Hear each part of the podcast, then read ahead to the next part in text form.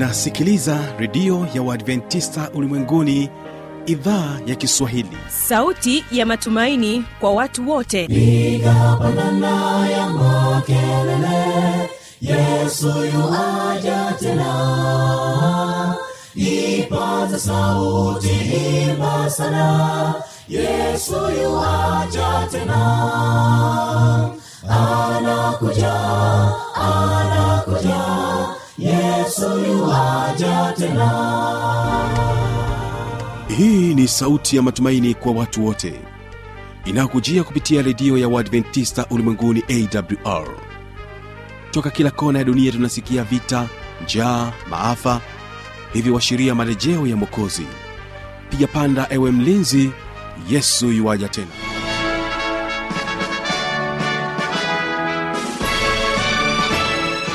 Na hii ni idhaa ya Kiswahili kikutangazia moja kwa moja kutokea Morogoro, Tanzania, kwa masafa mafupi ya mita bendi 25. Kumbuka unaweza kunipata kupitia Kisima FM kutoka kule nchini Kenya, na bila kusahau AWR Tanzania. Kumbuka mtandao wetu ni www.org. Jina langu ni Kibaga Mwaipaja. Tafadhali ungane nami mwanzo mpaka mwisho kwa siku ya leo. Na siku ya leo kwa upande wa waimbaji tutakuwa naye mwimbaji Godfrey Flame Mjungu. Katika wimbo wa kwanza atakuja kwako na wimbo unaosema ninarudi.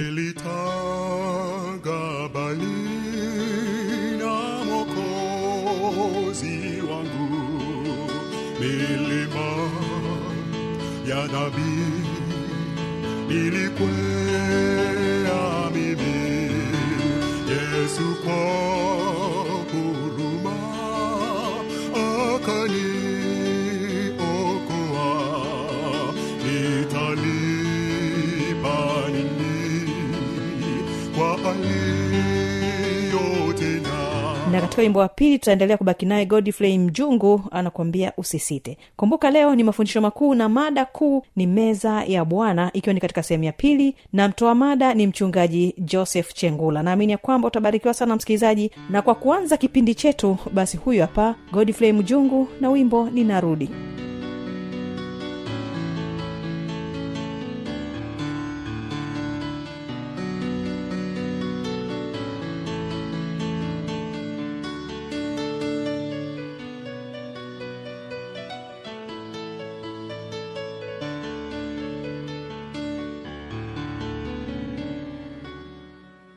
Nilitanga balina Mwokozi wangu, milima ya nabii nilikwea mimi. Yesu kwa huruma akaniokoa, nitalipa nini kwa aliyotenda. Nilitanga balina Mwokozi wangu, milima ya nabii nilikwea mimi. Yesu kwa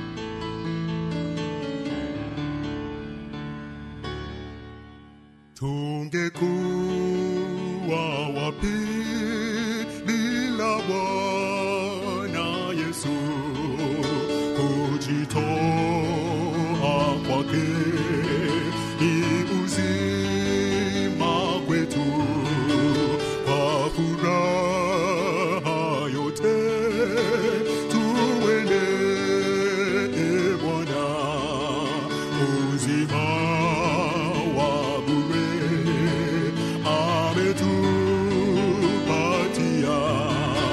Tungekuwa wapi bila Bwana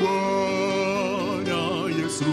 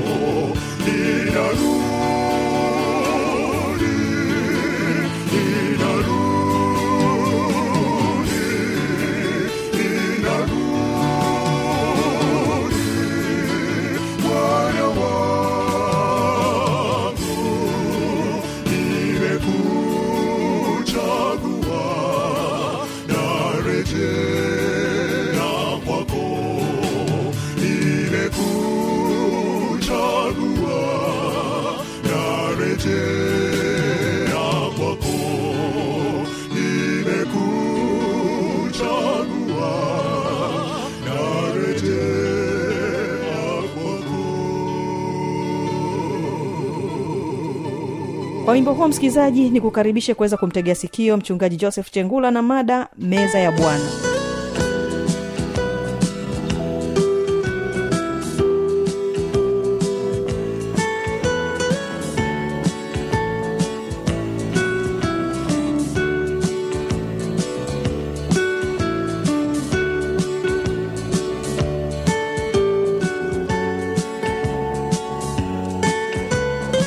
Lakini tunapooshana miguu tunaonyesha ishara ya kutumikiana kwa upendo. Kutumikiana kwa upendo. Ndio maana kila mmoja anamuosha miguu mwingine na yeye anamuosha mwenzake miguu.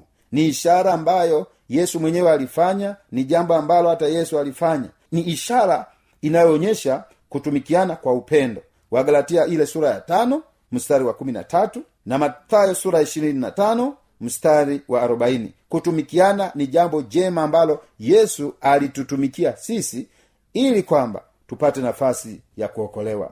Lakini tunapotawadhana miguu vile vile ni ishara ya utakaso wa juu zaidi. Kutawadhana miguu ni ishara ya utakaso wa juu zaidi. Ndio maana Yesu alisema aliyekwisha kuoga hana haja ila ya kutawadha miguu, bali yu safi mwili. Lakini Yesu akasema lakini si nyote ambao mmekuwa safi, kwa sababu alitambua katikati ya wanafunzi wa Yesu kuna mmoja atamsaliti ambaye ndiye Yuda. Kwa hiyo kutawadhana miguu ni ishara ya utakaso wa juu zaidi. Ndio maana Yesu alifanya hiyo huduma na akasema fanyeni hivi kwa ukumbusho wangu, kwa kunikumbuka mimi. Lakini kutawadhana miguu katika sehemu hii ya utakaso, dhambi zao zilioshwa kwa njia ya ubatizo. Yani tunaashiria kwamba dhambi zetu zilioshwa kwa njia ya ubatizo. Na hii meza ya Bwana ni kama ubatizo mdogo. Ni kama ubatizo mdogo. Tunaposhiriki tunatakaswa. Ndani yetu tunaendelea kutakaswa kwa uwezo na nguvu ya Mungu katika maisha yetu ya kila siku. Kwa huduma hii ni ya muhimu sana katika maisha yetu sisi wanadamu, kwa sababu Yesu aliifanya na akaagiza wale wanaomwamini Yesu kama Bwana na Mwokozi wao na wenyewe waweze kushiriki huduma hii ya meza ya Bwana. Lakini pia tunapotawadhana miguu inaonyesha ushirika na msamaha. Yesu alisema imewapasa vivyo hivyo kutawadhana miguu ninyi kwa ninyi, katika Yohana ile sura ya 13 mstari wa 14. Yesu mwenyewe aliagiza imewapasa vivyo hivyo kutawadhana miguu ninyi kwa ninyi. Je, meza ya Bwana inapofanyika unatawadhana miguu? Mnatawadhana miguu, mpendwa msikilizaji? Na kama kutawadhana miguu katika huduma hii ya meza ya Bwana au shirika mtakatifu hakupo, basi hiyo huduma inafanyika tofauti na Mungu alivyoagiza. Na hivyo nakukaribisha uende ukaangalie huduma hii ya meza ya Bwana inavyofanyika katika kanisa la Waadventista wa Sabato, na utabarikiwa sana kuona huduma hii jinsi inavyofanywa katika kanisa la Waadventista wa Sabato. Lakini tunapotawadhana miguu bado inaashiria ni ushirika na Kristo pamoja na waumini. Yaani tunaposhiriki ile huduma ya meza ya Bwana, maana yake ni ishara inayoonyesha ushirika na Kristo pamoja na wale waumini, wanakuwa kitu kimoja. Ndio maana katika Yohana ile sura ya 13 mstari wa 1, Yesu alisema nimewapa kielelezo ili kama mimi nilivyofanya nanyi vivyo hivyo. Kwa hiyo huduma hii ya meza ya Bwana ni huduma ambayo Mungu wa mbinguni anahitaji iweze kufanyika.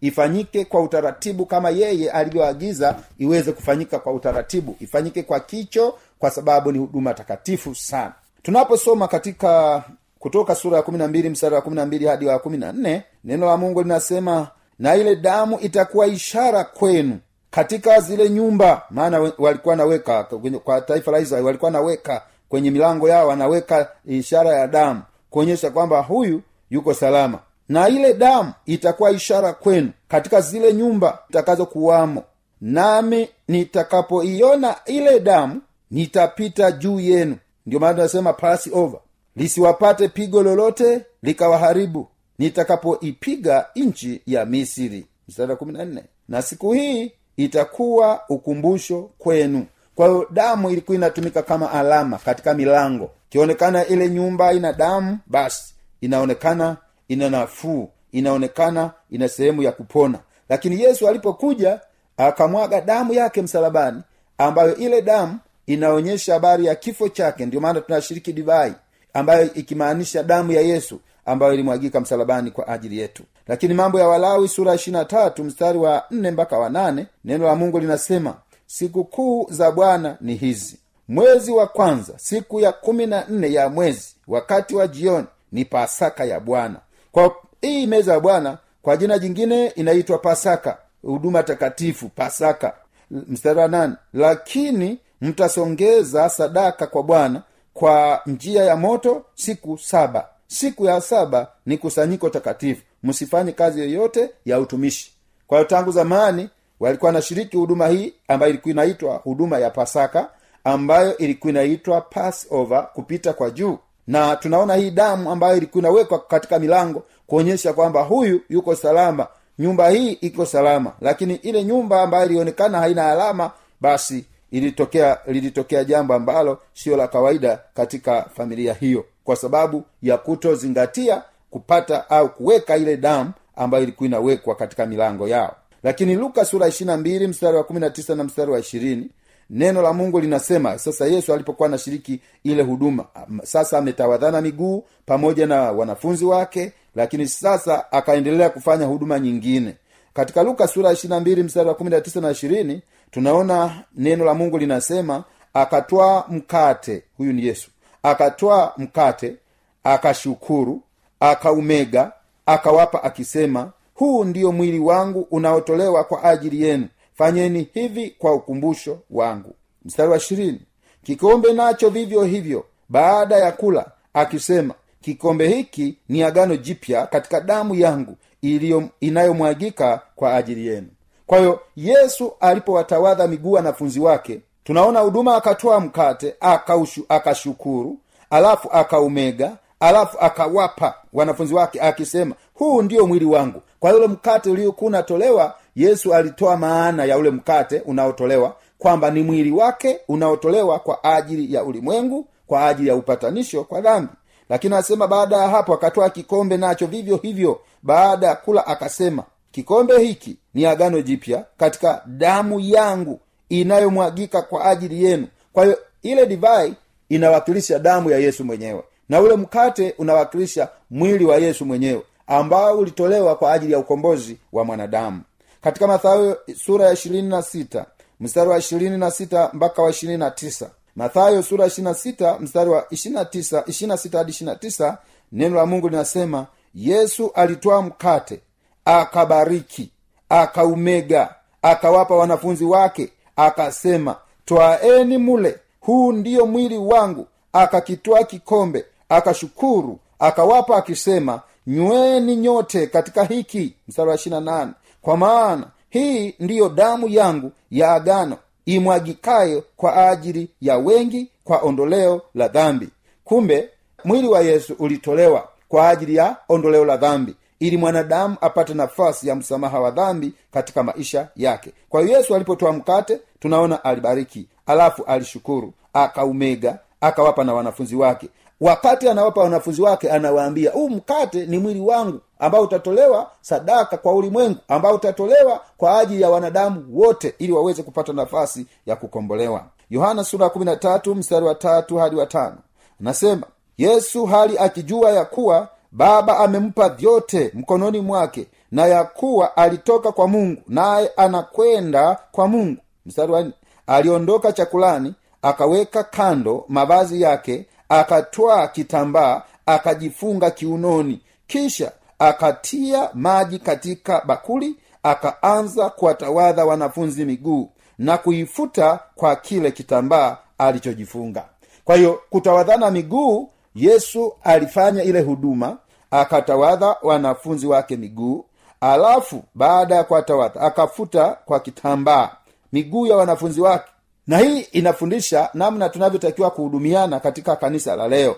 Kwa Yesu alifanya huduma hii, na huduma hii Yesu alisema, "Nimewapa kielelezo." Je, huduma ya meza unayoshiriki ina huduma ya kutawadhana miguu kama Yesu alivyofanya? Ukiona huduma ya kutawadhana miguu haipo, basi hiyo ni sehemu ya kuonyesha kwamba tunafanya vinginevyo tofauti na Yesu alivyotuagiza. Yohana sura 13 mstari wa 7 na 8 na 15. Neno la Mungu linasema, "Yesu akajibu akamwambia, nifanyalo wewe hujui sasa, lakini utalifahamu baadaye. Petro akamwambia, wewe hutanitawadha miguu kamwe.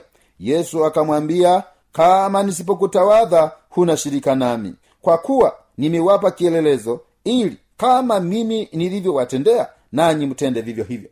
Petro alitaka kukataa Yesu anaposema njoni kutawadha miguu, lakini Yesu akamwambia, "Inatakiwa ukubali. Inabidi ukubali. Kama hukubali huna shirika nami." Kwa hiyo wale wanaoshiriki huduma ya meza ya Bwana wanaendelea kushiriki pamoja na Yesu. Ndiyo fundisho la Yesu alilosema kwa wanafunzi wake. Lakini tunaposoma katika Wakorinto wa kwanza sura ya 11, Wakorinto wa kwanza sura ya 11 mstari wa 23 hadi 25. "Bwana Yesu usiku ule alitolewa. Bwana Yesu usiku ule aliotolewa, alitoa mkate." 24. "Naye akiisha kushukuru, akaumega, akasema, huu ndiyo mwili wangu ulio kwa ajili yenu, fanyeni hivi kwa ukumbusho wangu." Mstari wa 25. "Baada ya kula, akakitwaa kikombe, akasema, kikombe hiki ni agano jipya katika damu yangu, fanyeni hivi kila mnywapo." Fanyeni hivi kila mnywapo. Yesu anaagiza watu wafanye hivi kama Yesu alivyokuwa anafanya. Kwa meza ya Bwana inapaswa kufanywa kama Yesu alivyofanya, sio kama mtu tu anavyoona anataka afanye. Lakini hii Wakorinto wa kwanza sura ya 11 mstari wa 27 hadi 29, maneno ya Mungu yanasema, "Basi kila aulaye mkate huu au kukinywea kikombe hicho cha Bwana isivyostahili, atakuwa amejipatia hatia ya mwili na damu ya Bwana." Mstari wa 28. "Lakini mtu ajihoji mwenyewe, na hivyo aule mkate na kukinywea kikombe." Yesu, ndio maana huduma hii ya meza ya Bwana inatangazwa majuma mawili kabla, ili watu wapate nafasi ya kujiandaa kwa sababu ya kwenda kushiriki huduma hiyo iliyo takatifu sana. Lakini Wafilipi 2 mstari wa 3 na 4, neno la Mungu linasema, "Msitende neno lolote kwa kushindana wala kwa majivuno, bali kwa unyenyekevu kila mtu na amhesabu mwenziwe kuwa bora kuliko nafsi yake." Ndio maana Yesu alipotamani kuila hii Pasaka au meza ya Bwana pamoja na wanafunzi wake, ni kuona wale wanafunzi wake walivyokuwa wanang'ang'aniana madaraka kwamba nani anayehesabiwa kuwa mkubwa. Hilo Yesu hakupendezwa nalo, na ndio maana kaona ni vema kushiriki meza ya Bwana pamoja na wanafunzi wake. Ile hali ya kutaka ukubwa ife, kwa sababu ilikuwa sio tabia nzuri. Warumi sura 12 mstari wa 10 nasema, kwa pendo la udugu mpendane ninyi kwa ninyi, kwa heshima mkiwatanguliza wenzenu. Yesu aliwatanguliza wanafunzi wake, akawaosha miguu. Na hapa neno la Mungu nasema mkiwatanguliza wenzenu, pendo lenu la udugu lidumu, pendane ninyi kwa ninyi na kuheshimiana ninyi kwa ninyi mkiwatanguliza wenzenu. Hiyo ndiyo tabia ya Yesu aliyokuwa nayo. Lakini tunaposoma Petro wa kwanza sura ya 5 mstari wa 6 na wa 7, neno la Mungu nasema, basi nyenyekeeni chini ya mkono wa Mungu ulio hodari, ili awakweze kwa wakati wake. Kuoshana miguu ni ishara ya unyenyekevu, kama Yesu alivyonyenyekea. Kwa hiyo hapa Yesu akasema, nyenyekeeni chini ya mkono wa Mungu ulio hodari, ili awakweze kwa wakati wake, msipozimia roho. Huo ni mpango mzuri ambao Mungu alituonyesha kupitia Yesu Kristo, ambaye alishiriki huduma ya meza ya Bwana pamoja na wanafunzi wake.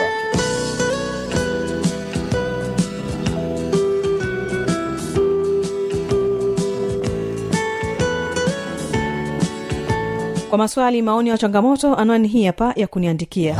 Anakuja, Yesu yuaja tena. Na hii ni AWR.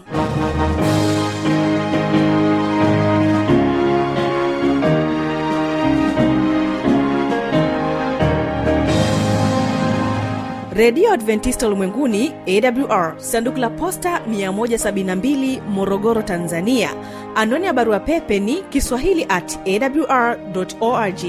Namba ya mawasiliano, simu ya kiganjani 0653570814, na pia unaweza kuwasiliana nasi na idhaa ya Maasai kwa nambari 0769986355.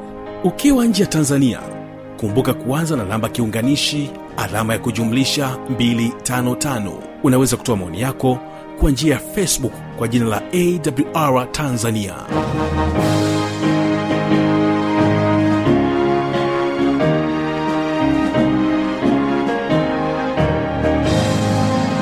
Kumbuka kesho ni muziki na muziki, vile vile maneno yaletayo faraja. Na kuaga kutoka hapa studio, kumbuka ulikuwa nami Kibaga Mwaipaja, na ulikuwa ukitegea sikio idhaa ya Kiswahili ya Radio Adventista Ulimwenguni, AWR. Godfrey Flame Mjungu na wimbo usisite ndio anakamilisha matangazo yetu kama idhaa ya Kiswahili ya Radio Adventista Ulimwenguni, AWR. Kwa heri, kwa heri.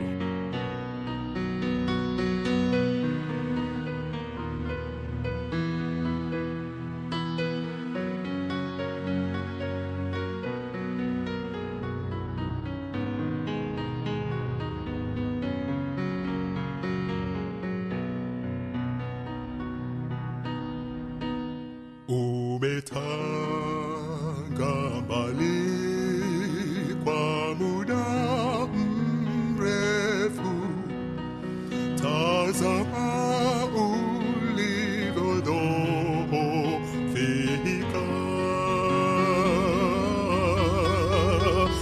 unayosumbukia yote yanapita. Ooh.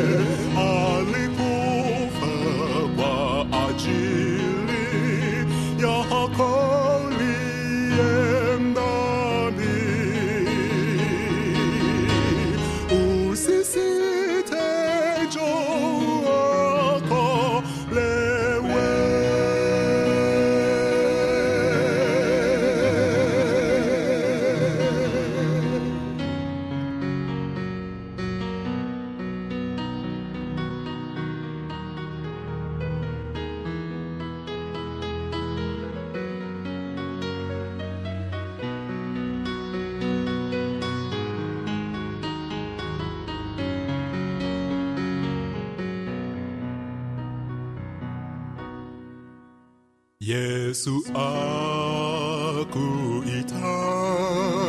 uliyepotezwa na mambo ya dunia, urudi nyumbani, mtazame Yesu, yeye ni vitu vyote, msahada.